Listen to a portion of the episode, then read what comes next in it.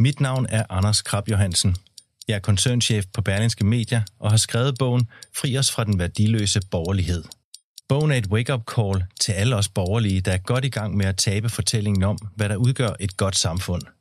Vi har overladt omsorgen til staten, velstand til vores politikere, familien til institutionerne, dannelsen til tilfældighederne og forsømt at genopfinde og forny de værdier, som taler til menneskets hjerter. Fri os fra den værdiløse borgerlighed er i handlen nu.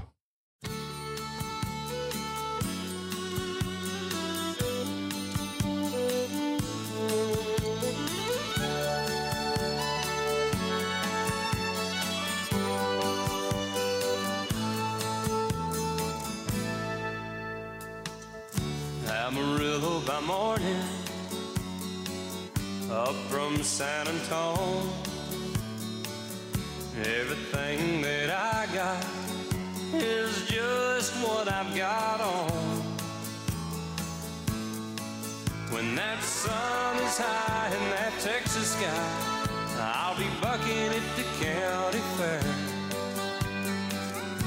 Amarillo by morning, Amarillo, I'll be there.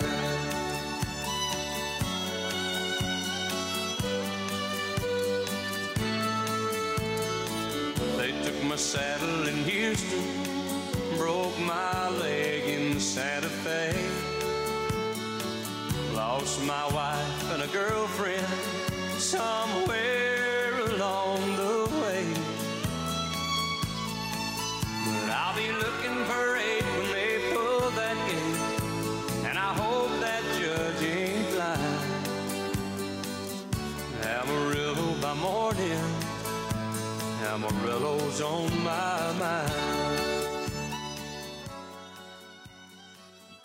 Velkommen til kampagnesporet med David Træs og Mads Fuglede og producer Kasper til at holde lidt sammen på det hele. Vi starter med et nummer oprindeligt skrevet af, af Terry Stafford og Paul Fraser her i George Straits øh, udgave. Det er Amarillo by Morning, som betyder, at når vi når til, når vi kommer frem til morgenen, så er vi i Amarillo, og det er en sang, der er sunget fra perspektivet af en, en rodeo cowboy, der kører gennem natten mod øh, Amarillo, hvor han skal optræde med sit øh, rodeo show. Og han har mistet meget i livet. Han har mistet sin kone, han har, øh, er blevet skilt, og øh, han øh, har slået sig, og han er fattig. Men som man synger, I ain't rich, but Lord, I'm free. Og så er alt jo godt.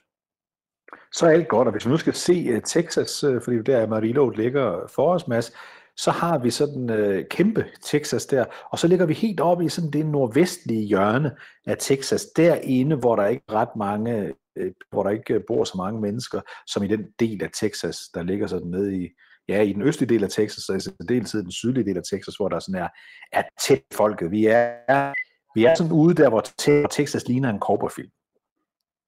Ja, og jeg har faktisk været til rodeo lige uden for øh, Texas øh, i et øh, i et, i et frygteligt stormvejr, som jeg husker mere end jeg husker rodeoet, øh, men men det var en øh, meget stor øh, oplevelse, og der spillede man selvfølgelig øh, Amarillo by Morning, inden det hele øh, gik i gang, og øh, alle de små gårde, man sådan kom til undervejs, eller ikke alle, men rigtig mange af dem, havde øh, hestefolde, øh, og, øh, og der var øh, vi, vi selv de mindste byer deroppe i nærheden af Amarillo, som er en, er en, en sådan lidt større by. Øh, den Amarillo var den ikke helt så stor som Aarhus, men alligevel en forholdsvis stor by. Øh, men de små byer, der sådan ligger deroppe på de kanter, øh, der, vil, øh, altså, der skal ikke være ret mange huse, før der er et rodeo-stadion.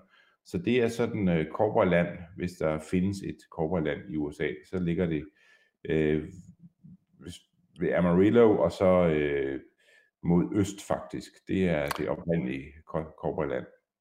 Og så er der også noget, der er sjovt, fordi man siger så tit, at hvis alt er stort i, øh, i, øh, i USA, så er alt endnu større i, øh, i Texas. Men der er jo én ting, hvis vi taler politik, Mads, der altid er mindre øh, i Texas, og det er øh, det antal politikere, der lever af at være øh, politikere. Fordi nu går jeg for eksempel ind og ser her på, på, på byrådet i, i Amarillo, øh, eller, eller Amarillo, der, bor, der er kun fem medlemmer af byrådet. Ingen af dem har det som et øh, fuldtidsarbejde. De fire medlemmerne, de har det som et fritidsarbejde. Og så er der borgmesteren, øh, som har det som et, øh, et, øh, et, et sidearbejde i forhold til det, hun laver. Så kan jeg også øh, konstatere, at de alle sammen i det her byråd er troende mennesker, der går op i deres kirke, og øh, fire af de fem øh, arbejder, eller har arbejdet inden for, inden for militæret. Så, så, så kan vi også sådan fornemme, hvor vi er hen i Texas. Ja, men det, øh, det er, øh, det er bibelbælte øh, om en hals, øh, som, som Amarillo ligger i. Øhm, så så det, det passer nu meget godt, og, øh, og, og jeg tror også, man må, hvis man sådan skal beskrive den del af USA, som, som Amarillo ligger i, så, så tror jeg også, det er, er sådan, øh, det, er, det, det, er en, det er et utroligt smukt område, Amarillo ligger i, men det er også sådan et, et, et, et område, hvor man, øh, hvor man jeg ved ikke, hvad man siger det på en pæn måde, men, men det er også et område, hvor, hvor de sociale koder er meget nemme at aflæse. Man, øh, man bærer dem uden på, på tøjet, og man øh, gør meget hurtigt opmærksom på, hvem man er og hvad man mener.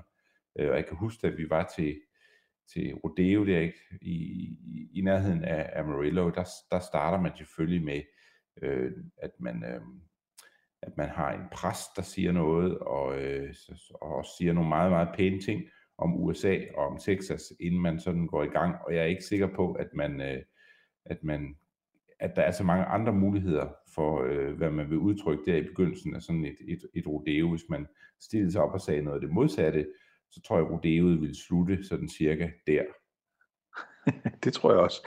Øh, og så siger du, at det er også et område, hvor, hvor en mand er fri, hvor man gør, hvad man, øh, hvad man har lyst til. Og her kan vi jo sige, at øh, her i den forløbende uge, der, der er, er Texas øh, som delstat øh, igen sådan i, i, i toppen af nyhederne i, i USA, hvad det selvfølgelig ofte er, fordi det er en af USA's øh, øh, største øh, delstater, både mål på, på størrelse og på, og på indbyggertal. Og det er denne her gang øh, på grund af abortlovgivning, sådan en evigt tilbagevendende emne i sagens natur i USA. Øh, det lokale delstatsparlament i, øh, i, i Texas, som jo ligger i, i Austin, Texas, øh, de har vedtaget, at øh, i virkeligheden, at det er, er umuligt at få en abort efter 6. uge. Øh, og det har selvfølgelig skabt øh, voldsom kritik i de dele af landet, og også blandt de texaner, der synes, at man skal have lov til at vente længere tid, inden man skal have en, en, en abort. Men ikke underligt, at den her lovgivning lige præcis øh, bliver besluttet i, øh, i delstaten Texas. Og jeg tror, man må sige, at øh, folk i Amarillo og omegn, de synes nok egentlig, det er fint, at man, øh, at man går ned ad det spor, når det handler om, om lovgivning. Det, det, det vil passe meget godt til profilen der. Det tror jeg nok, og, og i det hele taget i store dele af Texas, hvad der jo også afspejler, at der har været flertal for det her øh, inde i, i Texas' øh, delstatsparlament, som i øvrigt, Mads, bare lige inden vi går til den her diskussion, også er interessant øh, derved, at de kun mødes øh, i det ene halvår af et år, altså delstatsparlamentet. Det andet halvår, nu kan jeg ikke huske, om det, om det er det første halvår eller det andet halvår, men man mødes simpelthen kun i den ene halvsæson, der skal man nå det hele. Resten af, af, af året, altså den, den anden halvdel af året, der mødes parlamentet slet ikke.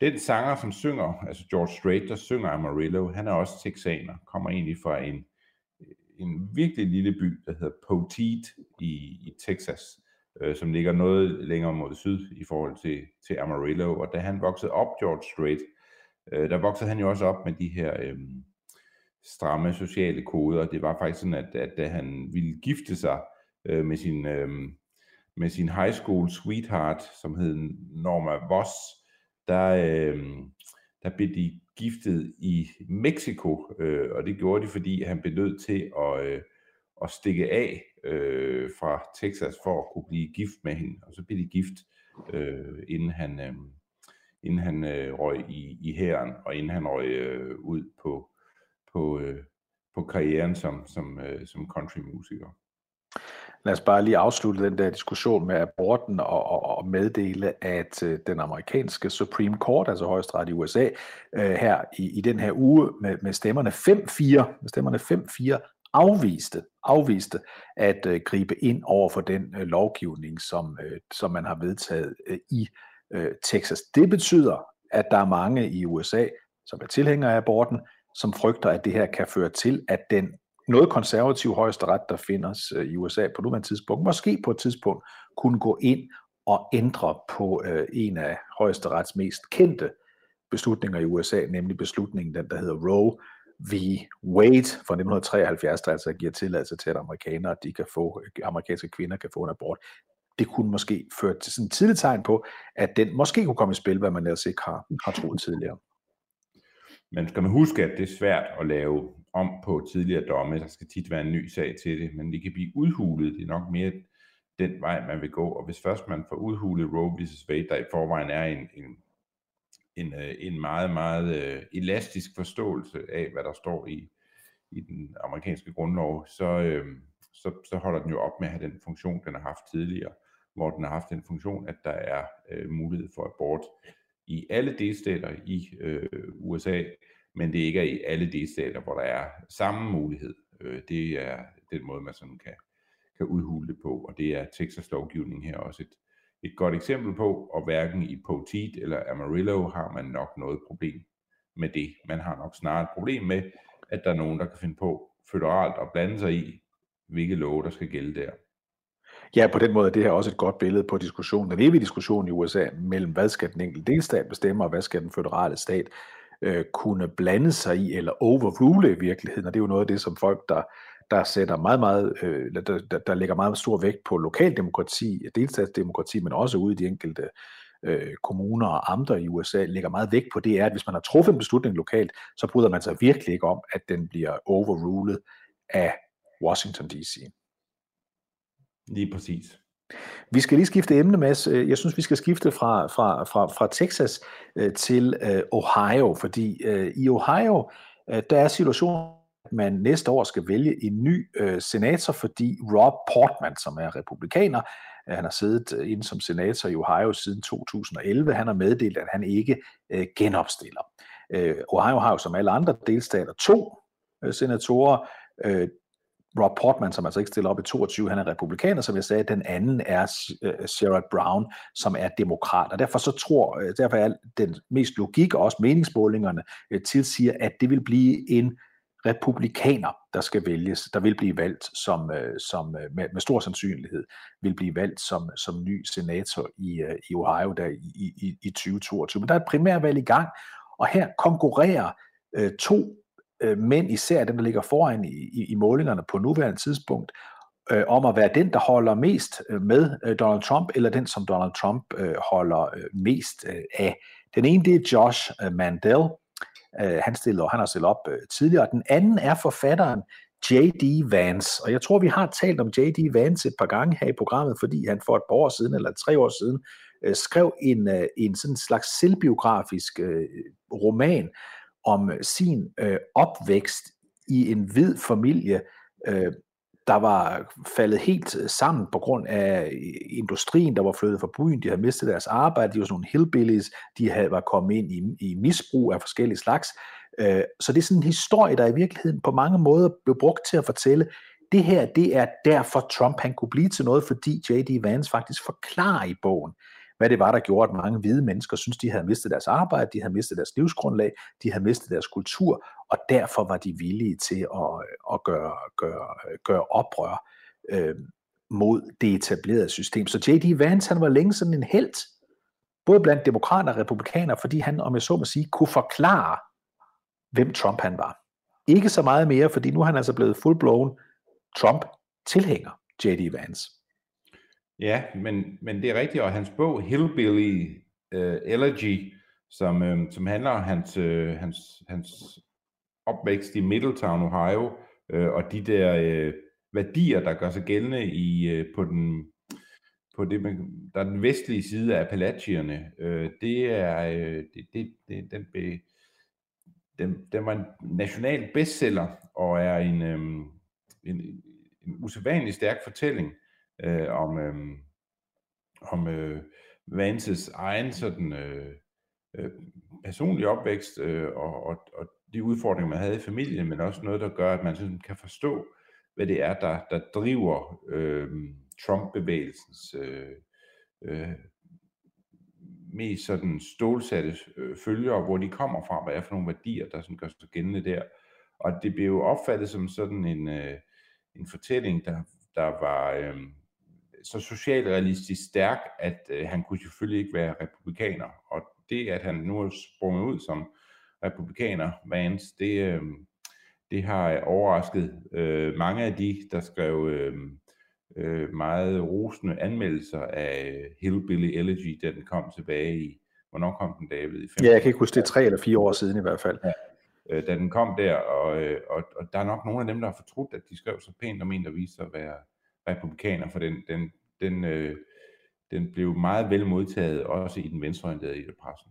Det tør nok siges, og den er jo også lavet som en film, hvad jeg ikke kan anbefale at se, men den ligger inde på, på, på, på Netflix med blandt andet øh, Meryl Streep i, øh, i rollen som, som hans øh, mor, øh, og det, jeg vil bare sige, Meryl Streep ligner ikke på nogen som helst måde det billede af den mor, øh, som jeg havde efter at have læst øh, Hillbilly Elegy, så læs hellere bogen, øh, hvis man kan komme til det, men altså hvis man nøjes med halvanden time, så kan man se den inde på Netflix, øh, hvor den ligger filmen med, med, med, med, samme, med samme titel. Men Vance her, Øh, han, han var ud. Ja. Bog, jeg huske. Ja. Og, øh, og den tog mig øh, ikke ret mange gange at høre, så det kan ikke være verdens øh, længste bog. Den, den, den, den tager en, tror jeg, en maks 5-6 timer at høre som, som lydbog. Så, øh, så, så den kan man hurtigt få enten læst eller lyttet sig til, og den er, er bestemt værd at, at høre, især hvis man forstår det her USA. Også det USA, som skal være det færre at sige, er, som er ret velbeskrevet i, i din bog om USA, øh, David Træs. Ja, tak skal du have. Hvor jeg, hvor jeg jo også øh, refererer til den, til den her Hillbilly Elegy, fordi den er så fantastisk. J.D. Vance, han kommer altså ud, han er en mønsterbryder, fordi han kommer som den første i hele denne familie, Øh, øh, kommer han øh, ud af at være sådan en slags øh, arbejderklasse, øh, lavklasse øh, amerikaner. Han er ikke misbruger. Han øh, kommer i hæren først klassisk for folk, der bryder ud øh, som, øh, i en social opstigning i USA. Så lykkedes det ham at få et stipendium til et universitet, så han faktisk bliver uddannet advokat.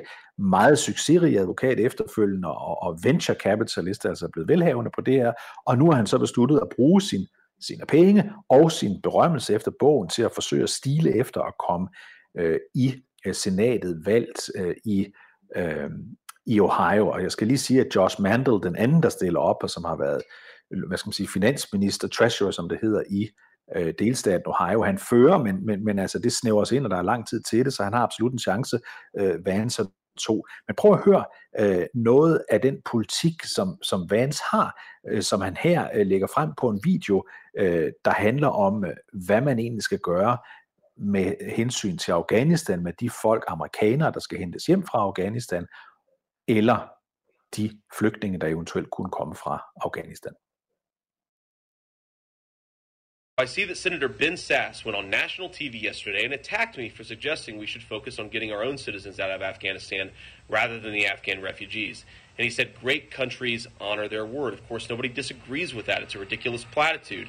The question is not whether we honor our word. The question is who have we made promises to? Who do we owe, an obligation toward? And to any leader of this country, the obvious answer should be American citizens. So let's focus first on getting them out of Afghanistan before we say another word about the Afghan refugees. Now, Senator Sass also said that he would welcome the Afghan refugees to his neighborhood with open arms. That's very sweet of him. I'm sure a lot of liberals will say very nice things about him because he said that. But the question is not whether we help the Afghan refugees. The question is, first, how do we do it? And second, how do we do it in a way that doesn't destroy our own sovereignty? So let's have an honest question about what exists in Afghanistan. According to Pew, 40% of the people there believe that blowing yourself up, committing a suicide bombing, is an acceptable way to solve a problem. So, yes, let's help the Afghans who helped us, but let's ensure that we're properly vetting them so that we don't get a bunch of people who believe they should blow themselves up at a mall because somebody looked at their wife the wrong way. That is not real leadership. Real leadership is accepting the trade offs of the situation, putting our own citizens first, and not dealing with fake platitudes because it gets people in the media to say nice things about you. I see that Ja, jeg synes, det er, det, det er ret interessant at høre, hvad han siger her. Så man kan jo være enig eller uenig i det, han siger. Men jeg synes jo godt, man kan høre, at han med pænere ord og, og i, en, i en mindre voldsom måde jo, jo, jo siger det, som også gjorde øh, Donald Trump øh, populær. En af de første ting, der gjorde ham populær, skal vi huske på, inden han blev præsident, det var blandt andet øh, kravet om, at ingen muslimer skulle kunne komme ind i, øh, i USA som flygtninge eller indvandrere. Øh, og det er jo noget af den her stil igen, sagt med lidt pæne ord, som øh, Vance han står for her. Ja, man kan sige, Vance er jo, altså han, det er jo en lidt mere elegant måde at sige, at vi skal, vi skal tage os af os egne, før vi tager os nogen, nogen andre. Øhm, og så siger han det nok også med en, med en, øhm, en gennemslagskraft, der er lidt anderledes, fordi han jo er, øh, og det ved jeg ikke, vi fik nævnt, men han, han er korporal i, i, øh, i Marine Corpset, ja. øh, og har, har tjent blandt andet i Irak, så han har jo, øh, han har jo personlige øh, erfaringer med, med det øh, emne, han er, han er inde på her, må man sige. Det bliver i hvert fald spændende at følge. Vi skal nok vende tilbage til det, når vi rykker tættere på det der øh, primærvalg øh, blandt republikanerne op i Ohio, fordi det formentlig kommer til at afgøre, hvem der øh, bliver den næste øh, senator i, øh, i Ohio. Det, det vil vi det hele taget komme til at gøre i takt med, at vi rykker frem mod de der øh, øh valg i, øh, i 2022 øh, øh, i USA. Øh, Mads, vi skal også til Afghanistan igen. Nu var vi det lige her i virkeligheden med J.D. Vance.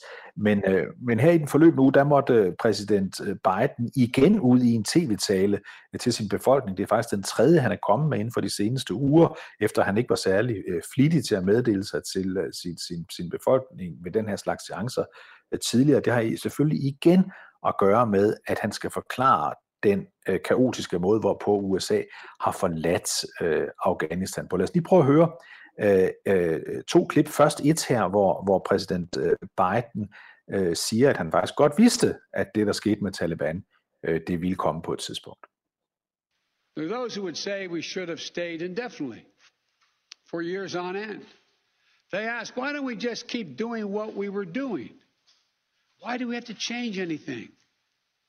The fact is, everything had changed. My predecessor had made a deal with the Taliban. When I came into office, we faced a deadline, May 1. The Taliban onslaught was coming. We faced one of two choices follow the agreement of the pre- previous administration and extend it to have, or extend to have more time for people to get out, or send in thousands of more troops and escalate the war. Ja, her kan vi altså høre, at præsident øh, Biden, han øh, jo altså i, den her, i, det, i det her pressemøde, eller den her, undskyld ikke pressemøde, det var en tale, han holdt, sådan lidt overraskende, sådan i virkeligheden går ind og, og, og bruger de argumenter, som folk, der er vrede på ham, øh, har brugt imod ham, og svarer på dem. Altså her blandt andet vil jeg sige, at vi havde kun to valg. Enten det var at forlade Afghanistan med de konsekvenser, det vil have på grund af præsident øh, Trumps øh, fejl, skal vi så lige forstå i en parentes, eller også så skulle vi have sendt endnu flere tropper ind og blevet der i en evighed. Og det er jo svært at spå om. Øh, man må sige, det, øh, det, det der står tilbage er jo, at, at selv Sovjetunionen, da de trækker sig ud af Afghanistan, og på det tidspunkt, hvor Sovjetunionen trækker sig ud af Afghanistan, der er Sovjetunionen selv ved at være et, øh, et land, på, øh, der er fuldstændig ved at, at gå op i, i limningen som nation. Men selv da Sovjetunionen trækker sig ud, der gør de det på en mere velordnet façon, end øh, USA har gjort. Og efterlod sig en regering, der overlevede i flere år, inden den øh, kollapsede. Øh, så, så, det, så det er en, det er en, øh, en svær ny fortælling, som, som Biden har begivet sig ud på, at øh, der var ikke andet at gøre. Vi blev simpelthen nødt til, og det I har været vidne til, det kunne vi ikke have undgået, uden at det ville have øh, afstedkommet øh, store tab af, af menneskeliv, eller vi skulle have sat flere ind, fordi det, man, man taler om et, et altså man taler om et, et, et alle kan jo se, hvor galt det er gået, øh, og alle kan se, at selvfølgelig kunne man godt være kommet ud af Afghanistan, på en mere ordentlig façon, end man kom. Og alle kan nok også forstå, at hvis man havde ønsket at få afghanerne til at kæmpe for den regering, man man efterlod, og ikke bare svigtede, at så ville man nok skulle have efterladt i hvert fald nogen, som kunne være med til at hjælpe afghanerne med at øh, have troen på, at den centralmagt, man efterlod, at den havde en form for opbakning. Men alt det valgte man ikke at gøre, og det virker lidt tyndt at, øh, at tørre det af på, på Donald Trump. Øh, en ny præsident kan selvfølgelig beslutte sig for, øh, at man forstår en aftale, præcis som han har lyst til at forstå en aftale, også en aftale indgået med Taliban. Og vi har jo hørt en klar fornemmelse af, ud fra hvad vi ved om præsident Bidens holdninger øh, til øh, de langstrakte krige gennem de sidste mange år, altså op til han blev præsident, og mens han var vicepræsident i virkeligheden, så er der grund til at tro, at, at Biden gerne ville have afsluttet den her øh, krig øh, herude, jo før jo bedre. Og det kommer han også ind på øh, i, et, øh, i, et, i et andet tidspunkt i den her øh, tale til øh, nationen, hvor han sådan stiller spørgsmålet til dem, der åbenbart ønskede, at USA skulle forblive i, øh, i Afghanistan i et tredje årti. Prøv at høre ham her. To those asking for a third decade of war in Afghanistan, I ask, what is the vital national interest? In my view, we only have one. To make sure Afghanistan can never be used again to launch an attack on our homeland. Remember why we went to Afghanistan in the first place? Because we were attacked by Osama bin Laden and Al Qaeda on September 11th, 2001. And they were based in Afghanistan. We delivered justice to bin Laden on May 2nd, 2011, over a decade ago. Al Qaeda was decimated.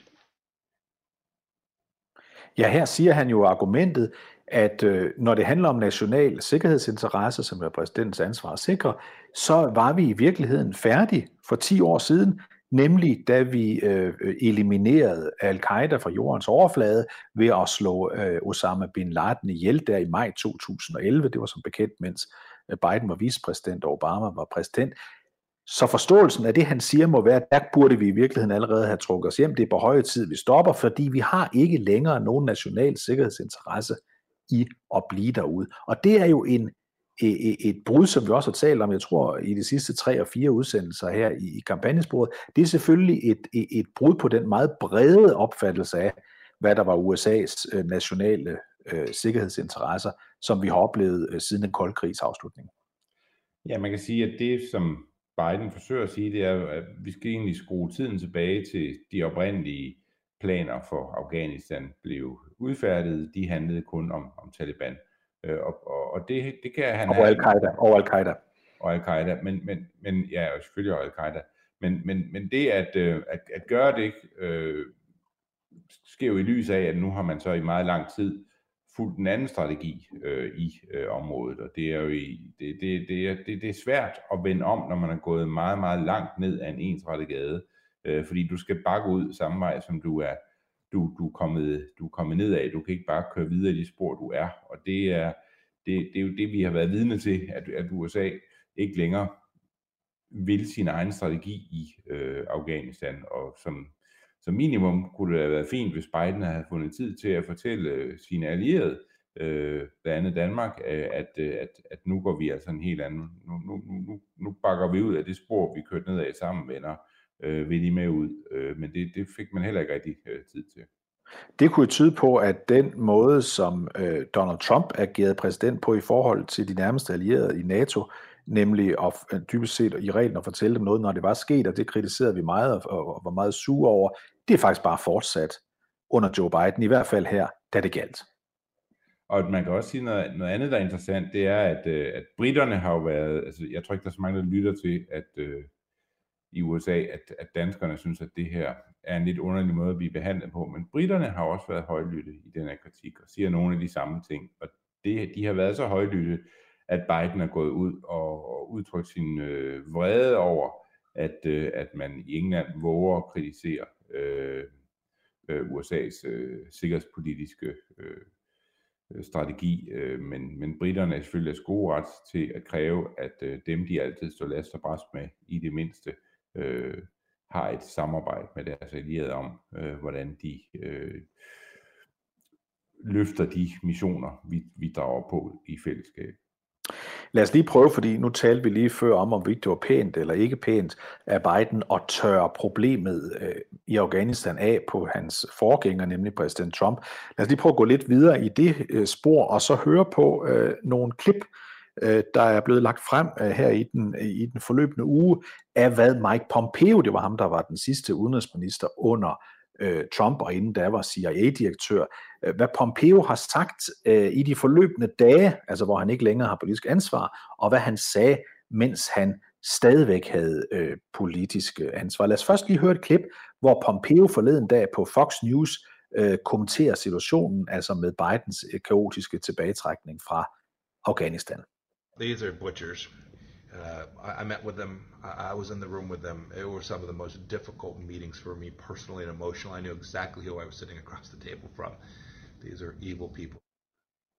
Ja, så Pompeos betegnelse, stempling af øh, de Taliban-folk, som han forhandlede med, mens han var øh, udenrigsminister. Det var nogle frygtelige folk, det var nogle for øh, middelalderlige typer. Øh, jeg vidste lige præcis, hvor frygtelige de var. Men så lige høre, hvad Pompeo sagde, dengang han var udenrigsminister, og netop havde mødtes med dem nede i Mellemøsten. I can't say much about what we've seen the Taliban do in the aftermath since what are we now a handful of days on, uh, five days out. Uh, but we have seen uh, the senior Taliban leadership working diligently to reduce violence from previous levels during similar time periods. And so um, we still have confidence that the Taliban leadership is working to deliver on its commitments. Ja, det var altså, mens han stadigvæk var udenrigsminister, der synes han, at man kunne samarbejde med de her Taliban-typer. De var villige til at, at levere på de aftaler, de havde lavet med amerikanerne. Og lad os lige tage en mere, hvor vi hører, hvad, hvad Mike Pompeo han sagde forleden dag på amerikansk tv. Chris, we never trusted the Taliban. You, you can ask them yourselves. We made abundantly clear if they did not live up to that piece of paper, to the words that they had put on the ground, we weren't going to allow them to just walk away from any deal that they'd struck. We were going to go crush them. Ja, vi stolede ikke en døj på den, øh, siger præsident, øh, undskyld, siger tidligere udenrigsminister Pompeo altså i dag. Og lad os så lige genhøre, hvad han sagde, mens han var udenrigsminister. There are a series of commitments that the Taliban have made.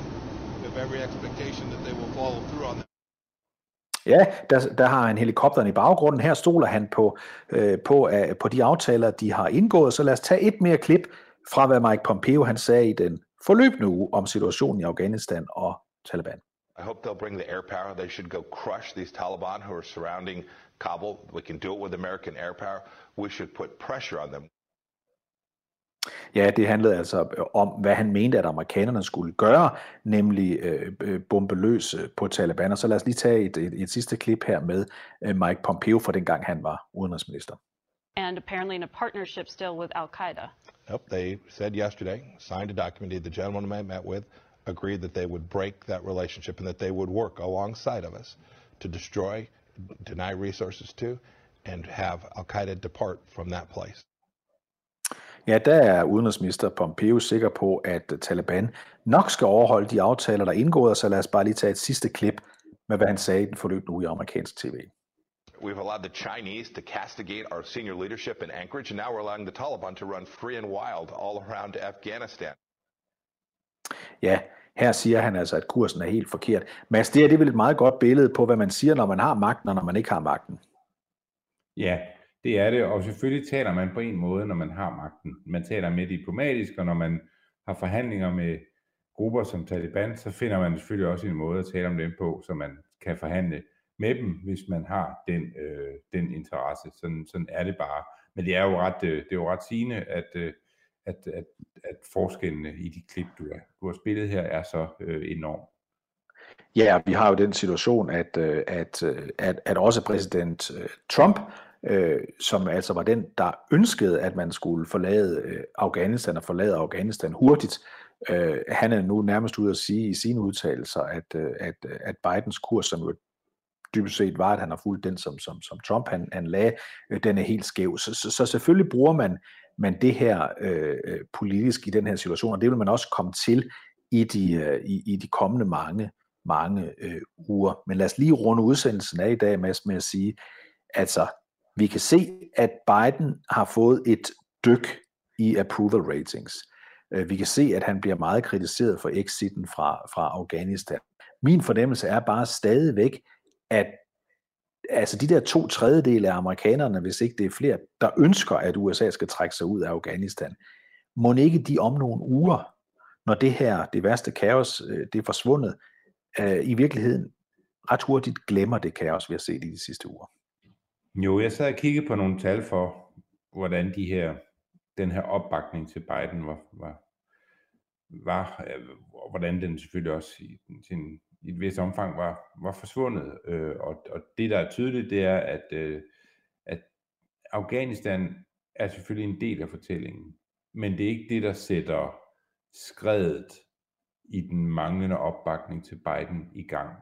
Det er, øh, det er det, at priserne i USA stiger så voldsomt, samtidig med, at, øh, at, at arbejdsmuligheden øh, for at få et, et, et job, eller bedre betalt job, eller skifte arbejde, at, at de tal ikke rigtig bevæger sig. Der er sådan en fornemmelse af, at man er tilbage i sådan en, en Cartersk økonomisk virkelighed. Præsident Carter fra 77 til 81 sad i en periode, hvor man havde en, en, øh, en, en, en inflation, der kørte afsted samtidig med, at økonomien må gå i stå. Folk kan ligesom tolerere prisstigninger, hvis også der er lønstigninger samtidig med, eller i hvert fald muligheden for at, øh, at skifte til et, et bedre betalt job, fordi at økonomien er varm. Og som regel er det sådan, at når priser går op, så skyldes det, at man har en, en, øh, en, en økonomi, der, der, der, der, der udvider sig og, og, og, som, og som skaber nye muligheder. Når man ikke har det, men priserne bare går op, så betaler man altid en meget, meget høj politisk pris for det. Øh, det gjorde Carter i, i også i sin tid. Og Carter begik også store øh, sikkerhedspolitiske fejl. Øh, den største af dem øh, er selvfølgelig øh, håndteringen af, øh, af gisseltagningen af, den, af, af de, der var på den amerikanske ambassade i, i Teheran, men det var ikke det, der gjorde, at han faldt som præsident. Det var noget andet, nemlig det, at, at økonomien var, som den var i Carter-årene. Og det er det, det, der er farligt for Biden. Så kan det godt være, at man peger på Afghanistan, inden man siger, at jeg bryder mig ikke om Biden, men det er, øh, det er nogle andre ting, der, der er på spil. Og jeg tror, du var fuldstændig ret, David, i, at, øh, at, at selvom jeg personligt har det meget svært med den måde, øh, Biden-administrationen har håndteret Afghanistan på, også selvom jeg accepterer, at man kan have den holdning, at man ikke skal blive, så har jeg meget svært ved den måde, det er blevet gjort på over for de øh, nærmeste øh, allierede og over for øh, den centralmagt, man trods alt har brugt så mange kræfter på at opbygge i øh, Afghanistan. Og jeg har meget, meget svært ved at forstå, at man kan stå som præsident og sige, at øh, det her var i virkeligheden en succes, den her tilbagetrækning, samtidig med, at vi nu har oplever, at, øh, at, at der bliver overladt øh, meget, meget moderne våben i tusindvis, øh, hundredtusindvis øh, til øh, Taliban, der, bliver den, der, der, der kommer til at overtage altså øh, et, et våbenarsenal, som vi i Danmark øh, slet ikke har øh, muligheder for at komme i nærheden af, at det giver man nu til, til, til, til Taliban, fordi at den her, der skulle have brugt de her våben, ikke ville kæmpe med dem, at jeg har meget svært ved at forstå, at man, at man kan stå og sige, at det, det, det, det var planlagt. Men jeg accepterer, at det amerikanske folk vil ud, og at man skulle have fundet en, en, en vej ud. Jeg har svært ved at acceptere den måde, det er sket på, men jeg tror ikke, at man kommer til at betale på den lange bane en politisk pris for det, der sker i øh, Afghanistan nu. Det vil jeg, det, det, det altså, det, øh, det, det tror jeg handler mere om, hvordan jeg og andre ser på situationen, end øh, hvordan amerikanerne selv egentlig har det med Afghanistan. Stagflation blev det kaldt dengang, at, øh, at eller stagflation på, på, på, på, på, på engelsk, øh, dengang i 1970'erne. Det var ikke noget, der kun foregik i USA, men det foregik jo mest bemærkelsesværdigt i USA. Øh, kombinationen af stagnation, altså stag, og inflation, øh, flation, der blev til stagflation. Og så i den rigtig lange perspektiv her, Mads, kan vi jo også minde om, at øh, det var mod slutningen af Jimmy Carters præsidentembede i det sidste år, at vi både havde den store gisselkrise nede i, øh, i Iran, hvor øh, Ayatollahen tog amerikanske øh, gisler på den amerikanske ambassade og beholdt dem i 444 øh, dage, en stor ydmygelse USA, men det var også det år, hvor Sovjetunionen gik ind i Afghanistan, og på den måde indirekte trak amerikanerne med ind i den konflikt, som de sådan on and off har været øh, en central del af. Lige indtil nu, hvor der altså ikke er nogen officiel amerikansk repræsentation i Afghanistan længere. Mads, når vi er tilbage om en uge, øh, så er det næsten på, øh, på årsdagen for, øh, for, for, for 9-11 øh, 2001, jo også baggrundstapetet for, hvorfor vi overhovedet taler om Afghanistan-krigen. Øh, så det tror jeg, vi kan love, og for en gang skyld også næsten være sikre på, at vi vil holde, at det kommer vi til at vende i næste uges udgave af kampagnesporet. Og, øh, og, og det, bliver, øh, det bliver jo noget, der også bliver, der, der vil blive set i lyset af alt det, der sker i, i, i Afghanistan lige nu. Det kan vi godt love. Så Mads Fuglede og jeg, David Træs, sammen med Kasper ud teknikken, siger tusind tak for denne uges udgave af Kampagnespor. Mit navn er Anders Krab Johansen. Jeg er koncernchef på Berlingske Media og har skrevet bogen Fri os fra den værdiløse borgerlighed. Bogen er et wake-up call til alle os borgerlige, der er godt i gang med at tabe fortællingen om, hvad der udgør et godt samfund. Vi har overladt omsorgen til staten, velstand til vores politikere, familien til institutionerne, dannelsen til tilfældighederne og forsømt at genopfinde og forny de værdier, som taler til menneskets hjerter. Fri os fra den værdiløse borgerlighed er i handlen nu –